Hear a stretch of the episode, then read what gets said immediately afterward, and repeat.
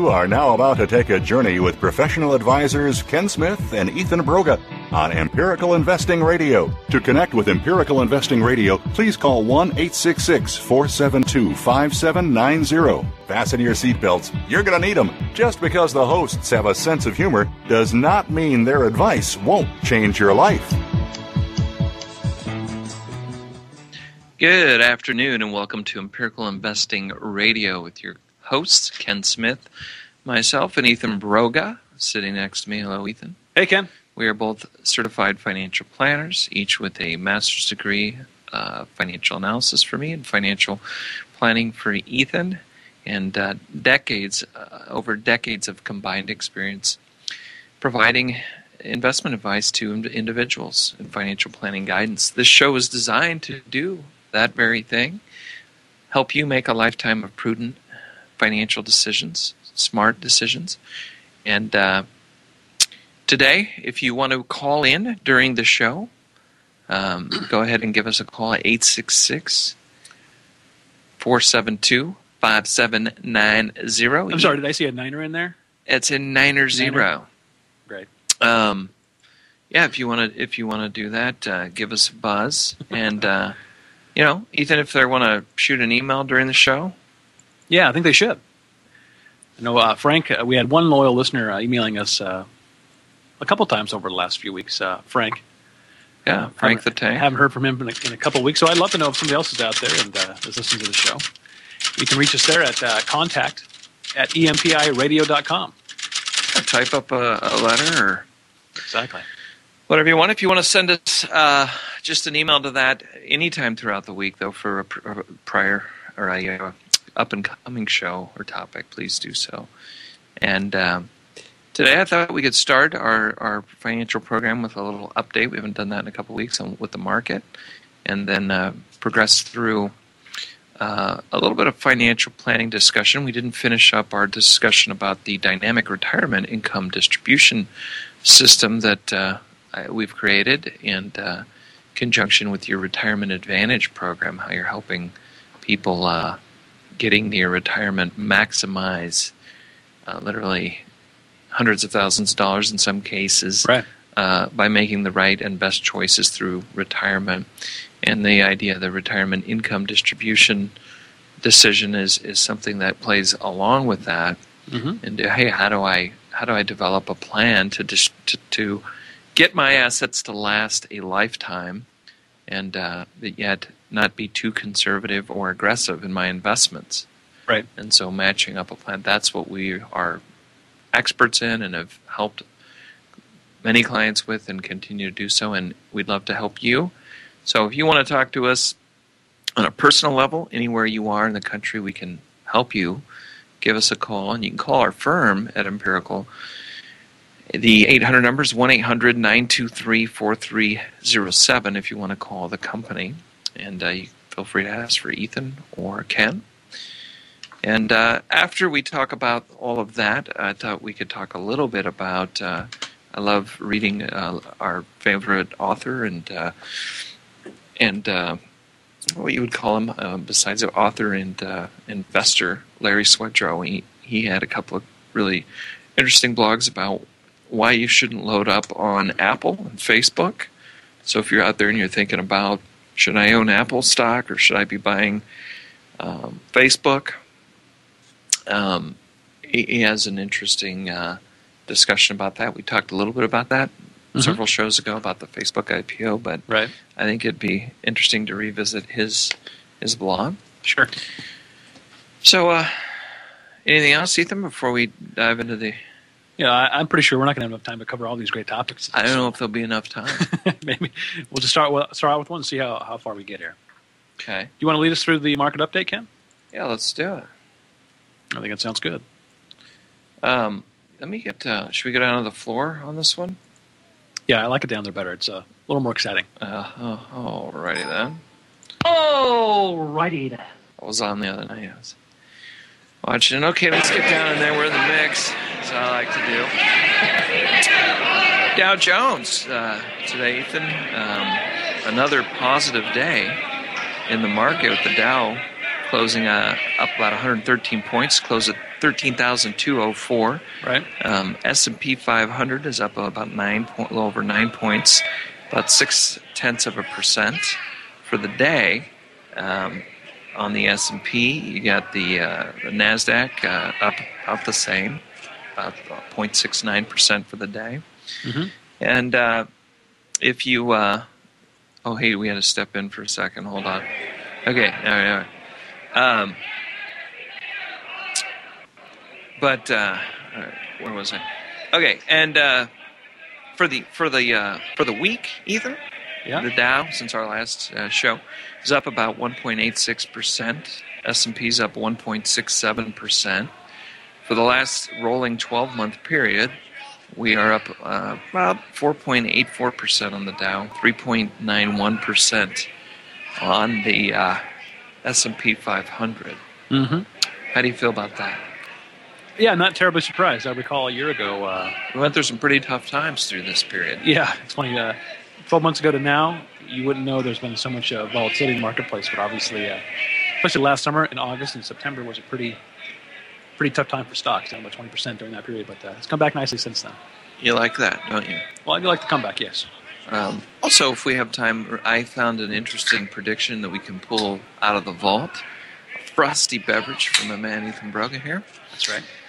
Diet Uh, Diet. That was on uh, um, Market Watch, I think, and they were interviewing a uh, a pretty uh, a pretty famous uh, economic uh, writer, cycle writer, and he was talking about. Uh, it was March 2nd of 2009, and he was predicting that the market very well could hit 4,000 on the Dow. And we know what happened starting just a few days after that interview, but it'd be fun to play part of that at some point Yeah, we should. and uh, talk about that and why we don't uh, why we don't really put much stock into you know ridiculous um, short-term market predictions. Like your style there. Indeed. Where are we at on the treasury? I think is what you want to know, and I'm about to tell you, Ethan. It's uh, 0.83 percent is the yield. That's down slightly from last week. Uh, Ten-year treasury 1.95 percent. Yield maturity again slightly down from last ye- uh, week. Wow. We've got uh, five-year municipals on average here, 0.85. Ten-year munis, 1.91 percent. So if you're looking at a tax equivalent yield for someone saying in a 28% tax bracket, uh, if we were comparing the 5 and 10, you're looking at 1.18 tax equivalent and 2.65%. Hmm. So uh, you got yourself a spread there uh, of about uh, 0.17 on the 5 uh, the 5 uh, 0.35 on the 5-year um, munis and 0.7 on the on the 10-year. and uh, AAA corporate five year 1.35 percent, um, down a, uh, a little bit from last uh, week, and uh, 10 year 3.74 percent. Right now is the yield of maturity. Uh, it, know, we track these as these are the kind of the key interest rates when you're looking at your fixed income portion of your portfolio, and uh, so still relatively low interest rates, Ethan. Very low interest Yeah. No Uh, question about it. Your prime rate's unchanged at three and a quarter percent. One year CD unchanged really at about seven tenths of a percent. And uh, if you look at your 30 year mortgage, 3.85, That's incredible. down from 3.88 last week. Wow. Which, what are you going to do? You going to run out and load up, Yeah, I should refi. back up the truck? Yeah. Um, yeah, that's that's amazing. Incredible. you know, amazing. So uh, we'll see what happens. Uh, real quick on the, uh, the Treasury inflation protected your your tips. Yep. Um, if you look right now, the five years got a negative yield of negative 1.23. The ten year negative 0.35.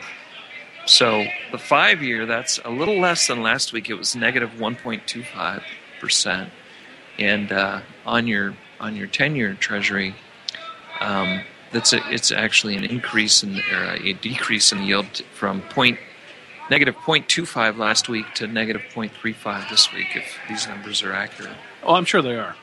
that uh, Russell put together here. So, what's your break even on the inflation rate there between a nominal treasury and a inflation protected treasury? Well, Ethan, I'm glad you asked once again. The uh, the break even then is about 2.06 on the five year. So last last week it was 2.09. I was thinking, I just didn't say it. That's all. Your 10 year it's uh, 2.3 percent, and last week the break even was 2.22. So explain to me what that break even means, Ken. Oh, glad you asked.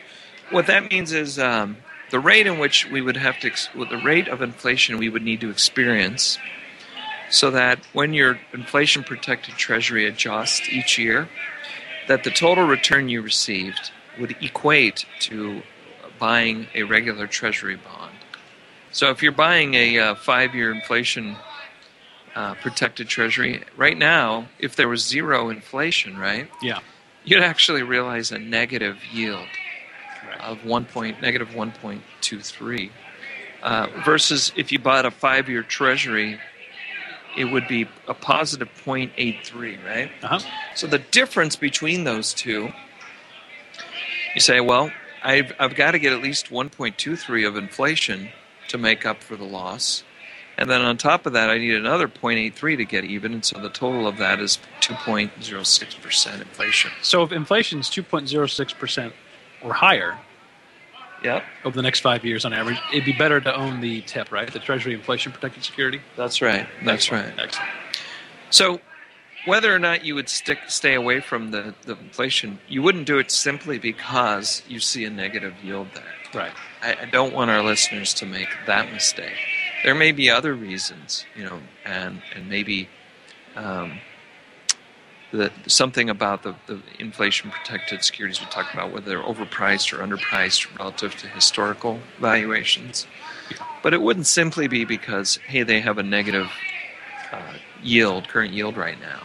Sure. You see what I'm saying? I do. That makes sense. So, it's if you feel it's very reasonable that we would experience that kind of inflation rate over 10 years, that we'll see 2.3% or better, um, it might be worth the insurance premium of owning that treasure, at least a portion of it in your portfolio. So maybe it's not all inflation protected. In our in our bond portfolios, we diversify in nominal and inflation protected securities. Right. So we're never going to get caught with one that is completely under or overvalued. And at any rate, if we didn't make any special adjustments, right?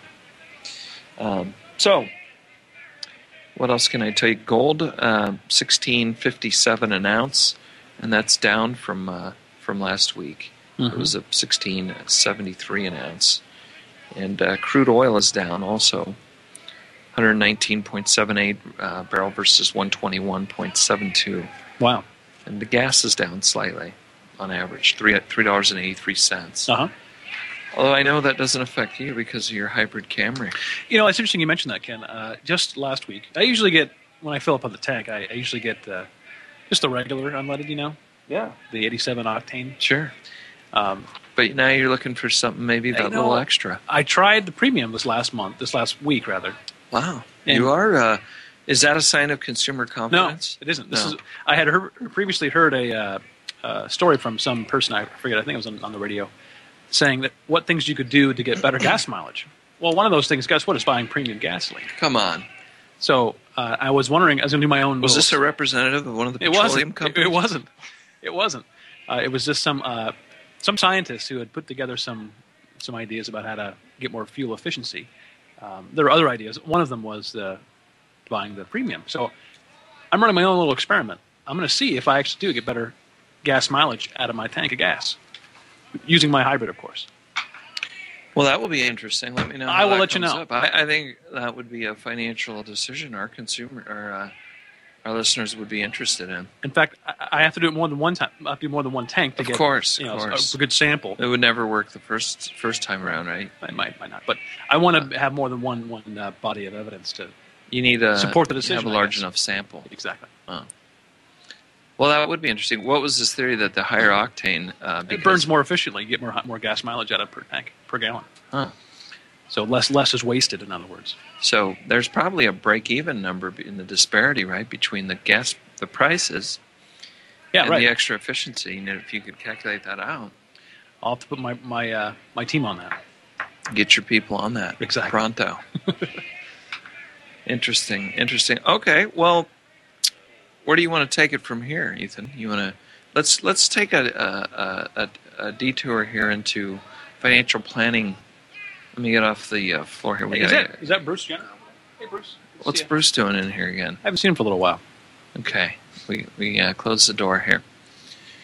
They're always calling me up. They want me to ring the bell or whatever. I'm not one of these Wall Street fat cats, Oh, so I don't agree to do that kind of stuff. No, you don't like it. Um, I'm all about harnessing the power of capital markets to get our listeners and our clients where they need to go financially. Right. But uh, cap, no corporate fat cat am I. Indeed.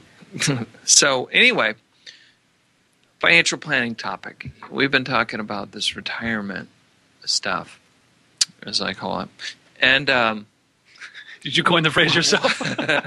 Retirement stuff. retirement stuff. And Yeah. one of your ideas, I think we only just have a, a minute or two here. Um, so maybe we can start this discussion and then we'll take a quick break and then come back and Sure. deep dive in it like a deep sea diver. Um, Roth conversions is part of your retirement advantage program. Yes. And the way that you coordinate that um, with the Social Security decision and your decision to retire, between that those those uh, critical years prior to age 70 and a half where you need to make required minimum distributions. Right. And we'll kind of re-summarize some of this when we come back. But part of that strategy, as you're doing Roth conversions, is the uh, is the using the tool that's called Roth recharacterizations Yeah. Sure. right? I want to talk about that for a few minutes and explain how that works. And I know you've been doing some of that um, Correct. as a part of your conversion strategy with Yeah. clients. Sure. So, Simon, what do we have here? Two minutes? Okay, well, let's start then. Yeah, we can start. So maybe you could tell us a little bit about what it is. You know, Yeah, Roth recharacterization. yeah, Yeah. Well, first of all, uh, Roth for conversion, let's take a step back, is the idea of moving money from your tax deferred account, say you have a tax deferred IRA or a tax deferred 401k, moving a portion of that account, of, of those monies, into a Roth IRA. Um, the, the time of conversion, you are on the hook for some tax. So, whatever tax bracket you're in, you're going to pay income tax on the conversion itself. But then the, the benefit is the rest of the growth is tax free forever. Um, and you're not subject to forever. well, you know, forever, Wow, as far as we know. That's what the rules say so far. that's a long time. It is a mighty long time. Um, uh, where was I? The uh, Sorry, it's tax free forever. yeah, tax. Oh yeah, and it isn't subject to required minimum distributions, which is nice. So uh, that's your RMD. yeah, uh, at age 70 and a half, you're required to take money out of your traditional or 401k, traditional IRA or 401k, any tax deferred account, uh, and then pay tax. But with a Roth IRA, there are no such, you know, no such rules. You can leave it in there as long as you want. So that's a big benefit, obviously. Okay, so you've laid that out. We're going to have to take a break here in a few seconds. So, um, All right. Well, we can quickly get to the the, the recharacterization part, okay. which is if you decide, hey, that wasn't a good idea. Um, I, the, thing I converted to my Roth IRA didn't do very well, didn't perform very well. Uh, it went down in value over the period of time I'm looking at. You can do what's called a recharacterization. Actually, put it back to where it came from. All right, we'll hold that thought. We'll pick up right there when we get back from this break. Thank you.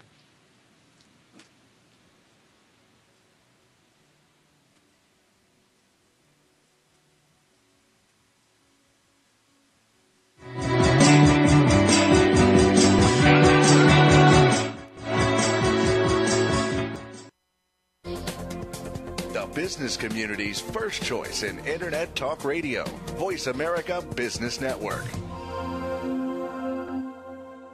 Are you an individual investor looking for a trusted financial advisor? Or are you a financial professional looking to connect with a world class wealth management firm? My name is Simon Liu, portfolio manager with Empirical Wealth Management, inviting you to contact us at 1 800 923 4307. That's 1 800 923 4307. Or visit our website at empiricalfs.com. That's E M P I R I C A L F S.com Our mission at Empirical is to provide clients with the most effective, unbiased investment and financial planning advice available. Empirical is changing the way investment advice is delivered by striving to put our clients' interests first. Call us now to get started with a no cost, no obligation discovery process. The number again is 1 800 923 4307, or you can begin this process on our website at empiricalfs.com. Tune in to the Voice America Variety channel on the Voice America Talk Radio Network. Voice America Variety broadcasts a diverse array of topics reaching a global community. Our experts come from all walks of life, and the topics they discuss are everything from current events, arts and entertainment, leadership, parenting, relationships, self improvement, career advice, and a variety of other topics. Check us out today. You're sure to find something of interest. Voice America Variety. Talk on today's hot topics. Do you want to know what's really going on these days? Well, Capital Thinking takes you inside the worlds of policy, politics, law, and business. What happens in Washington, on Wall Street, and in our nation's legal system impacts your business every day. We're taking you on a behind the scenes tour of all of it. Each week, we bring you unfiltered conversation with a variety of influential policymakers, lawyers, and business leaders. I'm Kevin O'Neill, and I'm your host as Capital Thinking tours the halls of power. Join me for Capital Thinking on the Voice America Business Network each Thursday at noon Eastern and 9 a.m. Pacific Time. From the boardroom to you, Voice America Business Network.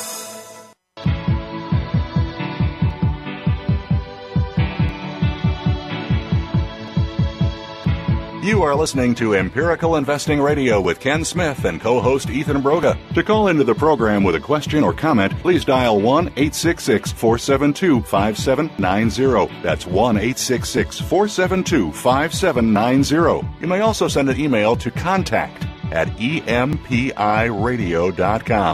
Now, back to Ken and Ethan. Okay, we're back. Uh, Empirical Investing Radio, your co host, uh, Ethan Broga, alongside Ken Smith. Um, we were just discussing a couple things about IRA accounts and Roth IRAs, and we're going to get into what uh, recharacterization is. Uh, but before we do, maybe uh, just a little reminder that uh, this is a live show, and if you'd like to have, give us a call and ask us a question, either on topic or off topic, it'd be okay with us. Feel free to do so. The number is 866 472 5790. And of course, you can reach us via email at any time at contact at empiradio.com. So, uh, Ken, right before the break, we are just talking about um, uh, Roth recharacterizations. Yeah. And I was just explaining before the break that uh, uh, what a Roth conversion is, first of all, and then if things don't work out, what can you do to uh, to put that money back into your IRA? Um, and again, the advantage is, is if you if you change your mind, let's say again, you, you, in this example, I was saying if you bought uh, bought a stock and the stock after you put it in the IRA account didn't do very well, say it was negative returns. Um, let's say the market went down, or just the stock in general didn't do didn't perform well uh, over the subsequent period of time. You have an opportunity to undo that initial conversion, and that's called a recharacterization. And basically, it means that you won't pay tax on something now that is worth less than it was when you converted it, which is nice to avoid if you can. Uh, the rule is if the year in which you uh, do the conversion, you actually have until the, the, the extended tax filing deadline uh, of that year to undo the conversion. So you actually have a long period of time. So let's say January 1st rolls around and you want to convert some assets. Uh, you convert whatever it is, 100 shares of stock. Um, you actually have until October 15th of the year following to keep that conversion or not. So you have a long, long period of time to, uh, you know, to see what happens with that particular position. So um, let me say, make sure I understand. It's 2011, January 2011. We're going back in time in your in your uh, hot tub time machine here, and um, all right.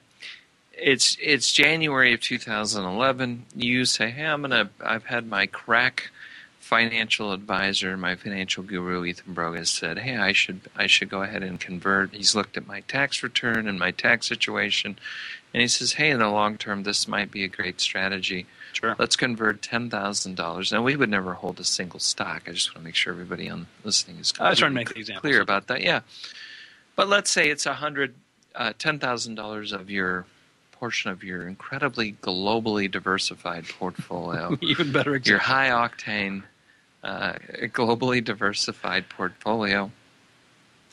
And uh, that's January 1, 2011. So now, um, when would I do the recharacterization if I'm following the timeline? So, say June of 2011 now. We're just a, six months, the end of June, right? We're into this. And my $10,000 uh, global portfolio that I converted is now down to 8000 because the market went down. Yeah. Do you do it then? Do you re- I, I wouldn't do it then. hold your fire? That's right. No, you could. Uh, Okay. like, You could, but you, the idea with the Roth conversion is Talk to, to over time try to put as much money into a Roth as you can. So it isn't. It wouldn't be great just for a very short period of time. Hey, my the, my mutual fund, my global diversified mutual fund that I own, went down in value over the last six months. It's now June or July, middle of the year, and I converted in January. You, you would want to give it a little more time to work out. Um, so if you were, you at least would want to wait until November, So now we're into November of 2011. right? And if it's down, if it's down, You're staring down the barrel of a market crisis. right? If your portfolio is down, say a substantial amount, maybe it's uh, you know your example was only was down twenty percent. That's a reasonable amount. You know, you're down twenty percent. You're going to pay tax on ten thousand bucks for something that currently is only worth eight thousand dollars. So you'll pay tax on that the difference there, basically Okay. unnecessarily if you if you kept the conversion. Um, so in wait, that wait, case, wait, let's back up again. Uh-huh. It's November we're talking, right? yeah, November, And you're saying, hey, now it's it's we're down to eight thousand dollars. right? You're saying now is when I pull the trigger. Yeah, the reason is this: Okay. uh, because if you had done it earlier in the year, you have to wait the longer of the next calendar year or thirty days Okay. uh, before you can do it again. Before you can do what again? convert again. Okay. So normally you don't just do in a, in a life in a, in a in a planning sense. A Roth conversion isn't something you would only do one time. I mean, you may only do it one time, but ideally, if you're planning out your retirement, you have only a, a, a period of years to do Roth conversions. You know, if you're retired at 60, you really have only until age 70 to, to do Roth conversions anyway. So you got basically 10 years in most cases. Um, so you don't want to just throw away an opportunity to convert assets. So you want to do it carefully. Um, and you want to make sure it it isn't just a matter of what happens in the short term, it's what happens over the long term in terms of a tax perspective that you're trying to, to minimize taxes over your lifetime, not just in any one year. So in your example, though, you would want to give it a little more time to figure out if you want to keep the Roth conversion or not, in my view. So a little more time than November. Uh, you could even you could wait. Now the only issue is this: let's say you you you filed your taxes in uh, April uh, in April fifteenth the following year, two thousand and twelve, and you did not convert, or rather, re- you did not recharacterize. So you the asset went down in value, but you kept the conversion because you want to keep money in your IRA. Yeah. Well, you still have another another many months until October of, of 2012 to actually keep the conversion or not. That's your final deadline. So even if you if you don't file a tax extension, you file your return in in April, like on time in April, you still have till October. Yeah, you can file uh, you can file amended return. Aha. So now we're in October of 2012. Yeah. I converted $10,000 in January of 2011. Right. I didn't recharacterize it. And now I'm sitting in October of 2012 and now it's worth $6,000. Yep. Then I would then I would un, uh, recharacterize it. Then I would file a minute return and recharacterize that con- that conversion. Okay. So if you did do that, how do you get your Roth conversion done for 2011? You have to file an amended. Oh, well, in this case, you wouldn't. Okay, so Right. let's talk about that. The merits. Does that, to me, that doesn't seem like a great idea. Then This isn't the best idea. Here's an alternative Yeah. strategy. Again, the idea is no good.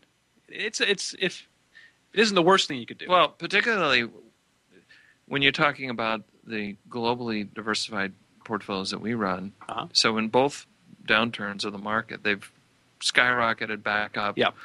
to where they were, and we expect that to happen when you own a globally. di- If you own a stock that goes out of business, that's different, right? Sure. I own one stock; it went out of business. Should I recharacterize or not? Or um, I'm not quite sure how you do that. If it goes to zero, what do you? What do you? How are you? Re, can you do that? Then you're recharacterizing it, and so that it never happened, so you don't pay tax on it. Then there must be a way to do that, but Yeah, I'm assuming that not would- positive on a, on a zero security. that, that would work out. But if you're assuming that, yeah, this is going to go back at some point, so I'm not making a permanent um, law. You know what I mean? I'm, I'm not paying taxes at ten thousand on something that'll permanently stay down at six thousand. That's correct. right? Yeah, you, right. you, you, it's a foregone conclusion. If you're diversified properly, that at some point you expect. I'm not saying anyone can guarantee anything, but you Yeah. expect that hey, uh, if I own every stock in the world, that kind of portfolio, it'll eventually come back. At least historically, it always has. Sure, sure. Yeah. Um, so, what am I really doing here? I think I'm trying to take advantage of some short-term tax codes. The tax code takes do some short-term tax arbitraging here. Yes. Um, but really, if you said, "Hey, am I doing it because I think this will never come back?" Those are those are different stories depending on what you're actually investing in. right. Um, and in our the way we invest, that wouldn't be the reason why you would do it. Right? Right. You're doing it because you think, hey, we can take advantage of some short-term market swing. Um, but I, coming back to the question about if you wait till October of 2012, you've missed the opportunity if you do recharacterize it to make a 2011 Roth conversion. Correct. And okay, so to do that, if you were doing the planning in accordance with your program, Uh-huh. and you'd said, "Hey, well, part of this thing is we're going to convert between ten and thirty thousand dollars of Roth a year," Right. and then you miss an entire year's because you're trying to save a small amount, Right. Because the market dip, would that be advisable? Yeah, no, it's one of those things. If it's you have to have a client a discussion with with the person that you're you're doing this with. Yeah. Being down twenty percent because we we own all stocks in the Roth because we purposely put all stocks there. Um, you know, not paying tax on two thousand dollars isn't in this case isn't going to make or break. I would prefer to keep the conversion at that point. Um, if if we were down significantly more, maybe thirty percent or something, or, or more than that, here's an alternative strategy. Particularly Alright. if, you have uh, spouses, you're married and have uh, your both spouses has IRA, have IRA accounts. Okay, let's talk. So let's in the exact same example, you convert in January. Let's say I convert my part of my my IRA in January, convert ten thousand dollars. November rolls around, and uh, it's down. So let's say it's down thirty percent. All right. You could recharacterize at that point in time, get the money back into my IRA, not and not pay any tax on my conversion. But my my spouse also has an IRA, Oh boy. which we haven't convert, converted during the year. We can convert some of my spouse's IRA, convert the same amount of money, ten thousand dollars, and own the same exact shares, right, or a higher number of shares for the same amount of money, effectively. So we're getting take getting able to take advantage of the market decline recently by converting more shares, even though it's only it's still worth ten thousand bucks. So you're saying the IRS does not preclude you from, uh, though you're filing a joint tax return, right? From saying, "Hey, I at the January one of 2011, I converted Ethan's IRA. Um, at some point before the end of the year, Uh-huh. and in this case, we got to keep this in 2011, Right. Or if we're doing this this year, and we converted January of, of this year, and now we're cruising along. If if the market uh, dips before now and, and the end of the year, which would be up until December, right? Uh-huh. Or uh, yeah, because December is the fi- is the deadline to convert the first time. Correct. Uh, okay. What you're saying is you converted ten thousand of your IRA, and that's all you did. You didn't do any of, of your spouse's Roth. Right. Now it's down to six thousand bucks because of market decline. Yeah. You go ahead and recharacterize. Yep. So you're not paying tax on ten thousand that's now worth six. Correct. And then what you do is simultaneously, so that there's no market, you don't miss any market movement. You convert a full ten thousand of the wife's IRA Bingo. or the spouse. Right. Ba ba ba bingo. And you're saying that's perfectly legal and legitimate. Yeah, that's a good deal. Um, okay. That way, you fully utilize 2011 for your Uh-huh. Roth conversion, Mhm. and you could still do a full conversion in guess what? A couple Mm. more months because pretty soon it'll be January, and you could do another conversion. You can convert until the cows uh, until the cows come home. Something like that. Hey, they're coming in right now. That's right. That's right. So obviously that works out pretty well in that situation. Okay, well, let, let me ask you another question then. All right. Uh, is there some strategy with, uh, between, let's say that your wife's IRA only had ten thousand in it, Uh-huh.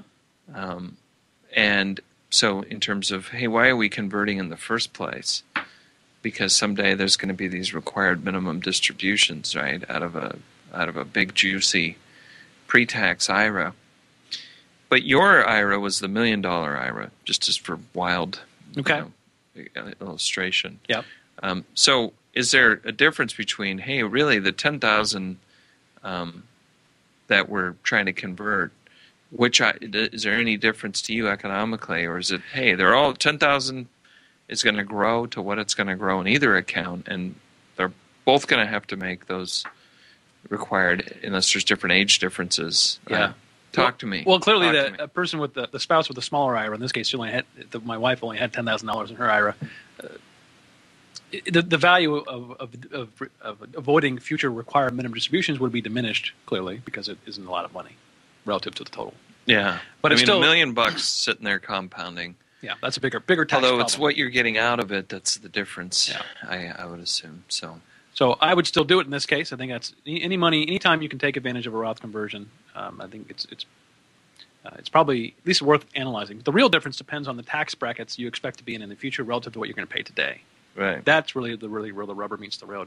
So if we're converting ten thousand bucks and we're only paying ten percent tax, you know, I might be inclined to keep the Roth conversion as it was to begin with.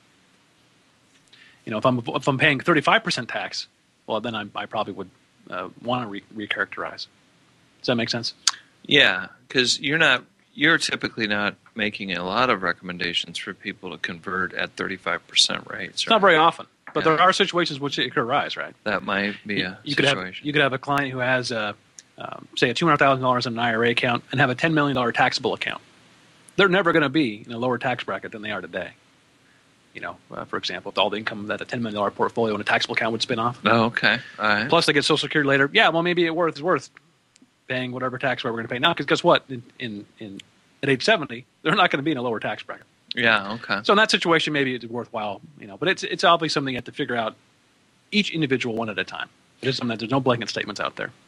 Otherwise, if it's a single person or the spouse doesn't have anything in a Roth, Right. and we're coming back to the original now story. If you wait until October of 2012 from a conversion that you did back in January 1, you've already established, hey, if you do that, you've just lost your conversion for 2011. So now, if the goal was to, to do 10,011 and 10,012 Uh-huh. based on the income, well, now we're going to have to do 20 grand all in one year to get to the same amount converted because we've lost the opportunity. Now, here's another question. That's true, I suppose. What happens if, under your uh, close watch, you're saying, hey, let's wait, and all of a sudden the market shoots back up, and now that you've, you've uh, or let's say you've recharacterized, I'm sorry, and um, in 2011, because you have to, right? If you want to keep, get the conversion back in 2011. So let's say January I did the conversion. Okay. Now I'm in November. Would you say you have 30 days or? It's the longer of 30 days or the next calendar year. So you do it late November. Okay. Because that way you want you want to minimize it, exactly what the point you're, you're about to make. Uh, you want to minimize the time out of the market because if you could, in, in a matter of weeks, the market could turn around sharply. So that's why I didn't suggest you can re- you recharacterize in, in June because then you have to wait six months before you can re- you can convert again, and anything can happen in six months. Yeah. So so if it's November and I'm down to six thousand bucks, and then I'm sitting out of the market, I can't reconvert um, The same IRA, the same IRA. the, the same uh, same person can't re- can't reconvert that same calendar year. Okay. So um, I have, but I, if I do it in November 30th, I can do it before the end of the year. Is that what you're saying? No, no, I can't. You got to wait the longer of. I mean, uh, what? if it's November 30th, you can't do it until ne- next January. So what date can you do it then to do it in the same year? You can't do it the same year. Oh, you can't. You got to wait the whole. It's the year. longer of. longer of So exactly. you, no matter what, you're waiting till the next calendar year. Bingo. Or if I did it on December 31st, I can't do it January 1. I got to do it at the end of January. Bingo, you got it. And it's that period that you would say, um, I might. Oh, it looks like we got to take a quick break here. Oh, all right. I think I'm hearing some groovy tunes. uh, we'll take a quick break and come back here. We're talking about Roth recharacterization. Sounds good. Thanks.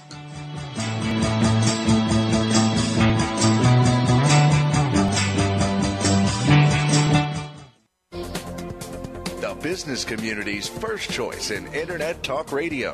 Voice America Business Network. We spend 70% of our week in the office. What is the difference between enjoying your job and enduring it? The number one motivator is a positive work environment. And that's where Real Recognition Radio comes in. Join your hosts, Roy Saunderson and S. Max Brown, as they take a look at the positive factors of the workplace, such as employee rewards, recognition, incentives, and much more. Tune in to Real Recognition Radio, Tuesdays at 1 p.m. Eastern, 10 a.m. Pacific on the Voice America Business Channel. Are you an individual investor looking for a trusted financial advisor, or are you a financial professional looking to connect with a world class wealth management firm? My name is Simon Liu, portfolio manager with Empirical Wealth Management, inviting you to contact us at 1 800 923 4307. That's 1 800 923 4307. Or visit our website at empiricalfs.com. That's E M P I R I C A L F S.com. Our mission at Empirical is to provide clients with the most effective, unbiased investment and financial planning advice available. Empirical is changing the way investment advice is delivered by striving to put our clients' interests first. Call us now to get started with a no cost, no obligation discovery process. The number again is 1 800 923 4307, or you can begin this process on our website at empiricalfs.com. We hear it and read about it every day in the news. Stock prices plunging, home prices receding, and unemployment growing. How can you preserve and increase your wealth in this kind of economy? Tune in to Turning Hard Times into Good Times with host Jay Taylor. Jay will explain the decline of our monetary system and the economy and will give you winning investment ideas and the tools to protect and increase your wealth. Turning Hard Times into Good Times with Jay Taylor can be heard Tuesdays at 2 p.m. Eastern Time, 11 a.m. Pacific Time on the Voice America Business Channel. Voice America Business Network, the bottom line in business.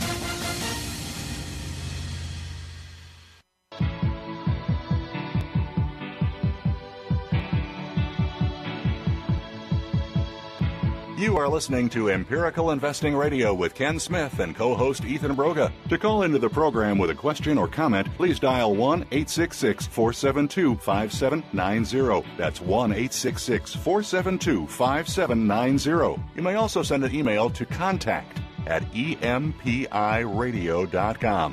Now, back to Ken and Ethan. All right, welcome back to Empirical Investing Radio. This is Ken Smith, certified financial planner, and your host of the show with Ethan Broga. Today we are talking about Roth conversions and the uh, more specifically ability to do a what's called a Roth recharacterization. And I uh, was really grilling Ethan here about some of the details because uh, I want if you're out there and you you're, you're thinking about this, and most of us have some form of traditional IRA um, particularly those who are currently at an age of 50 or 60 that are getting close to those that retirement right. period. Most of you have probably accumulated some money in a traditional IRA or it's sitting in a 401k. Mm-hmm. Um, and uh, before we continue this, Ethan, if you have any questions about this topic, or you want us to you know expand beyond today's show or talk to you uh, if you have specific uh, specific situation that you want us to analyze and talk about on the show, go ahead and call us at 866-472-5790 during the show. Um, during the rest of the week, if you want to call us in the office, you can call us at 1-800-923-4307 or just shoot an email with some of the details to contact at empiradio.com. That's contact at empiradio.com. And so, Ethan, yeah, jumping back into this, okay. Uh, what we were, I was kind of grilling you about here was the mechanics of how these recharacterization, recharacterizations can be done, and the different types of strategies. You talked about the spouse idea, which uh, really would enable you to avoid some of the time uh, period restrictions. Sure. But going in, I really wanted to crystallize the way that this time thing worked, and I if I had to, if I can re-summarize this here, what you are saying is that in a particular year, um, and now let's just fast forward to 2012 because we'll, we'll live in the now, in the present here. if you're sitting there and you've got a traditional IRA um, and you convert today, $10,000 is, is just an example. You you cannot uh, if you recharacterize that, so say we get to the end of the year and the market's down substantially, you will not be able to uh, re reconvert for 2012. You will have lost the opportunity. The opportunity to bingo. Now, how does that work when theoretically, could I convert um, throughout the year? Yes, Talk to me. you can. You can do Okay. multiple conversions. You could do three thousand a month. Till the cows come home again. Two, whatever number you want to do, you can always convert. Um, so, how, how do they stop you from converting? Let's say you did 10,000 and then you're like, oh, geez, I want to recharacterize that. But I was going to convert another 20 or 30 in the year anyway. Does it does it preclude you at the, at the from doing more? No, no, you, you can convert. If you don't, un, you can only un, once you recharacterize it, you can't convert anymore. But can you recharacterize a partial? So let's say throughout the year, every month I did a conversion. Uh huh. January, February, March, every, and I did say thousand dollars every month. Um, but my very first thousand dollars went down eighty percent because the market dropped. right. I, um, or This I loaded very- I loaded up on example. Facebook stock. Right, it didn't it didn't pan out the way I was hoping. Right. So I lost eighty percent of my investment because someone came out with a, you know, another one called Grill Book or something instead of Facebook, and uh, it was a huge hit. So anyway, um, if you did that, can you at the end of that, whenever you're between uh, October of the next year when you have to recharacterize, can you say, well, I only I, I can I converted in 2012 twelve thousand dollars, a thousand a month. Okay. I'd like to only recharacterize a thousand bucks of that, and Yeah. I'd like it to be the bucket that went down the most.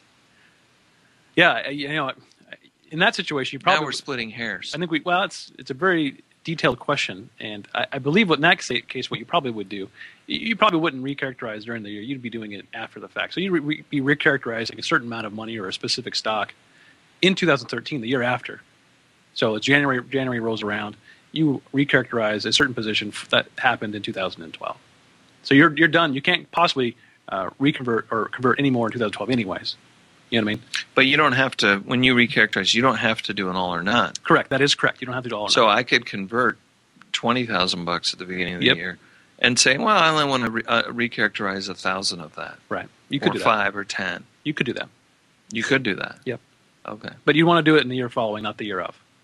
So uh, not not during the calendar year 2012. You'd want to do it sometime early 2013, probably. And why is that again? Because once you let's say you did it you you did it in June. Right. Well, then you couldn't you can't once you recharacterize you can't convert anymore. okay. You want to convert, have all your conversions for 2011 done, Right.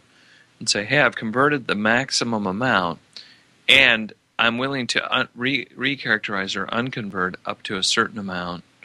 Um, in this case, because if the market went down, otherwise, I'll live with keeping it all in. Yeah.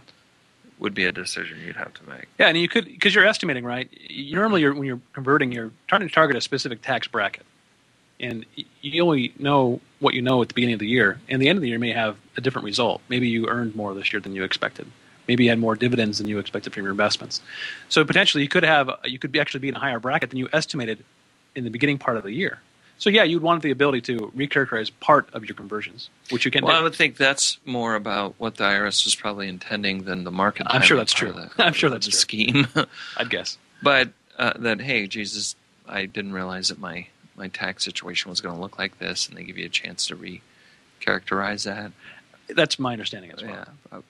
Um, so, coming back around here, if Okay. if I was waiting till October of the following year, because if if I conversions that I did in January of 2011, what you told me was I have till October of 2012 this year to recharacterize that conversion. Um, why would I ever recharacterize then and take the risk of losing a year's contribution anytime before the very end? Oh yeah. Just- like just because the market went down. Here's why. Okay, yeah. Now you probably wouldn't do it if you're in a, in a between sort of the, the Goldilocks zone between 60 and 70 with a finite time frame Classic left. Goldilocks. If you're 40, if you're 45, happen to be retired, yeah, and you have money in your IRA account, and you, you converted the IRA in the, say last year, well, you have lot a lot of years left to convert. So if you're Okay. younger, you may Talk to me. if you're younger, it might be okay to give up that year's conversion because you got lots of years left to choose from. If you however, if you're retired, if you're It still 60 doesn't make any sense. well, here, here's an example. Okay. So you have a, say you're 45 years old. Let's say you're lucky enough not to have to, ha- to have work. You're you're retired. Maybe you won the lotto or something, right? And let's say let's say you have three hundred thousand dollars in an IRA account, and it's all stocks because it's vested for the long term. Um, 2000 and uh, 2011, or rather this year, let's say 2012, this year, we convert the money right now. Well, between now and the end of the year, stock, stocks go down a ton because all stocks goes down 40%. Okay. There it would make sense to unconvert, to recharacterize that money because you could just convert the next year. What I'm saying is, um, And you got lots of years if left to convert. converting is a good strategy, right? Yeah, which it is. I'm and I'm not doing trying to do this as some weird scheme here. The idea was I really would benefit from getting money put into converted into a Roth over the years of my life, right? Yeah. Because that decision occurred through the planning. I'm not looking for the market to dip between January of 11 of 2001 and October, um, and going well. If it dips at all, I gotta, I'm going to undo this real quick, right? Wouldn't I say? Totally agree. Hey, the real the real thing is that when I get to the deadline, I that's my look period, and I say, hey, where are we at in Oct- in October? Well, well, when do you have to? You have until October fifteenth. Is that what you said? Yes. To recharacterize for the 11, 2011. Right. Why wouldn't I wait until October fifteenth and say, well, I put ten grand in. Where is it today? If it's more than the ten, I'm not even going to consider it. Mhm. If it's at the ten, it wouldn't make sense. Right. And if it's somewhere below, I have to make a decision how low Yep. but it doesn't make any sense to do it January of 2012, March of 2012, or any other time, because what would I really be accomplishing by getting it back out? I don't get free money at that point. Yeah. I just don't pay tax on it, right? I think I only mentioned that yeah, rather relative to doing it earlier in the year, prior year. So in your example of converting thousand dollars per month, I was saying, well, wouldn't you wouldn't do it during the year? You'd wait till sometime after the year. okay, If the stock you purchased is down eighty percent in January, you want to get it back into your uh, your traditional IRA, not pay the tax on it for that year before the tax filing deadline occurs. It helps you. It prevents you from filing an amended return. Is all it does. Because if you, if you do it before April fifteenth, you don't got to file an amended return. If you do it after April fifteenth, you got to find have a, some type of other. Well, I guess in the case where you have absolutely zero hope that the thing would ever rebound ever, Yeah. then it makes sense to do it so you wouldn't inconvenience yourself on, on filing a, on a, on a tax extension, right? But Right. if, if, again, in a globally diversified portfolio situation, Yeah. or even a fund that uh, is a component of that that you decided, well, hey, we're going to put this piece in the Roth, the Uh-huh. emerging markets piece, or whatever Sure. it is, and by the time March 9th of 2009 occurred, you know, emerging market stuff was down 80%, um, depending on what you were doing there. Yeah. But by the by the end of the next 18, uh, 12 months or whatever, it was already up, you know, 80 or 90%. Right. Um, so it- I'm with you. I, Yeah. I, I'm in agreement with what you're saying. Normally, you Okay. you just wait as long as possible because the idea is getting into the Roth is the, that's the goal. right. That's what I'm saying. That's the objective. I don't understand why there'd be any dickering Well, in between uh, the conversion year and October 15th. I, why would you dicker? I like to say that one. right. Yeah. No. You, normally, normally you wouldn't. Why would you monkey around? Some people might might want to monkey with it, but clearly, as a, that isn't how I like to. Uh, That's position not how you like to roll. That's how I, not, uh, I don't like to do it that way. Okay. Um, and another thing too, if you're only if you're do, Yeah. converting ten thousand bucks, and again you're paying say fifteen percent tax, and let's say that it goes down twenty percent, so now it's only worth eight grand. Uh, you're talking about a difference of two thousand dollars, and at fifteen percent tax, it isn't a lot of money. It's three hundred dollars. Yeah. So is it worth recharacterizing, and losing the opportunity to convert in the calendar year for three hundred bucks? Probably not. No, you were saying that you- you'd really want to examine that on a, on a case by case with what the person's tax tax rate is. Yeah. And so somebody you, you made a case that somebody in a very high tax rate still may decide that it's it's uh, a good strategy to convert, Uh huh. but at that point they are making a different decision on how far the market the, the asset has to decline before it's worthwhile versus someone who is paying zero tax on the conversion. Or right? very Doesn't little. make any Right. any sense, or uh, somebody who uh, is paying a very low tax bracket. Yeah. Um, I think we're really um, covered. Uh, it, it hopefully it helped those of you who are listening to kind of look at this from all different ways to get to the crux of the issue, which is you can convert your Roth. Um, Yeah, we plan that and do that around people's income both now, but really in their context of what will give them the greatest amount of wealth to distribute to themselves and to their heirs over their lifetime. Yeah, exactly. Subsequent, based on what we believe the best estimate of their future tax rates will be, and their desire in different buckets that they're going to be able to pull from when they do retire. Yeah, I think this strategy is really uh, is underutilized partly because it is complex. It isn't like it's uh, one size fits everybody, um, and a lot of times folks are really focused on minimizing taxes in any one year or in this specific year, not thinking about it over the longer term, then, which is exactly the, the perspective that, that I take it as, as as a financial planner, a financial advisor. How can we minimize taxes over your lifetime? Well, this Right. is one of those ways to do it. It would be our suggestion that you consult your tax professional and uh, your financial planner slash financial advisor who's capable of of really running the analysis and not just a very simple right point in time hey I, this is this in now but somebody can really consider all the moving parts This is something that needs to be, if you're going to be doing this strategy, it has to be evaluated uh, on a year by year basis. Okay.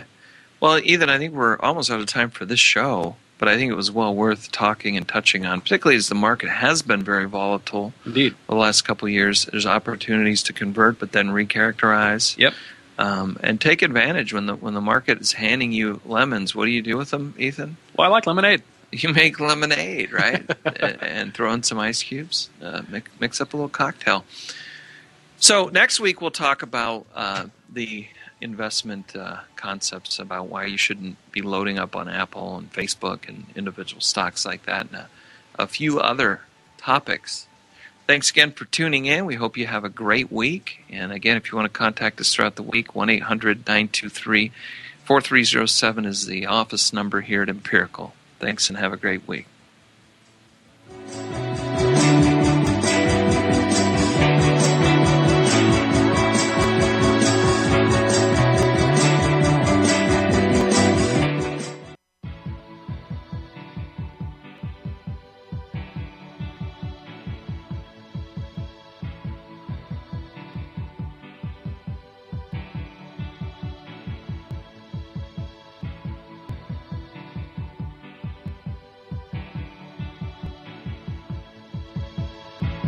Hope you've enjoyed Empirical Investing Radio with Ken Smith and Ethan Broga. Please join us again next Thursday afternoon at 5 p.m. Eastern Time and 2 p.m. Pacific Time on the Voice America Business Channel. And for more information about Empirical Investing Radio, please call 800 923 4307.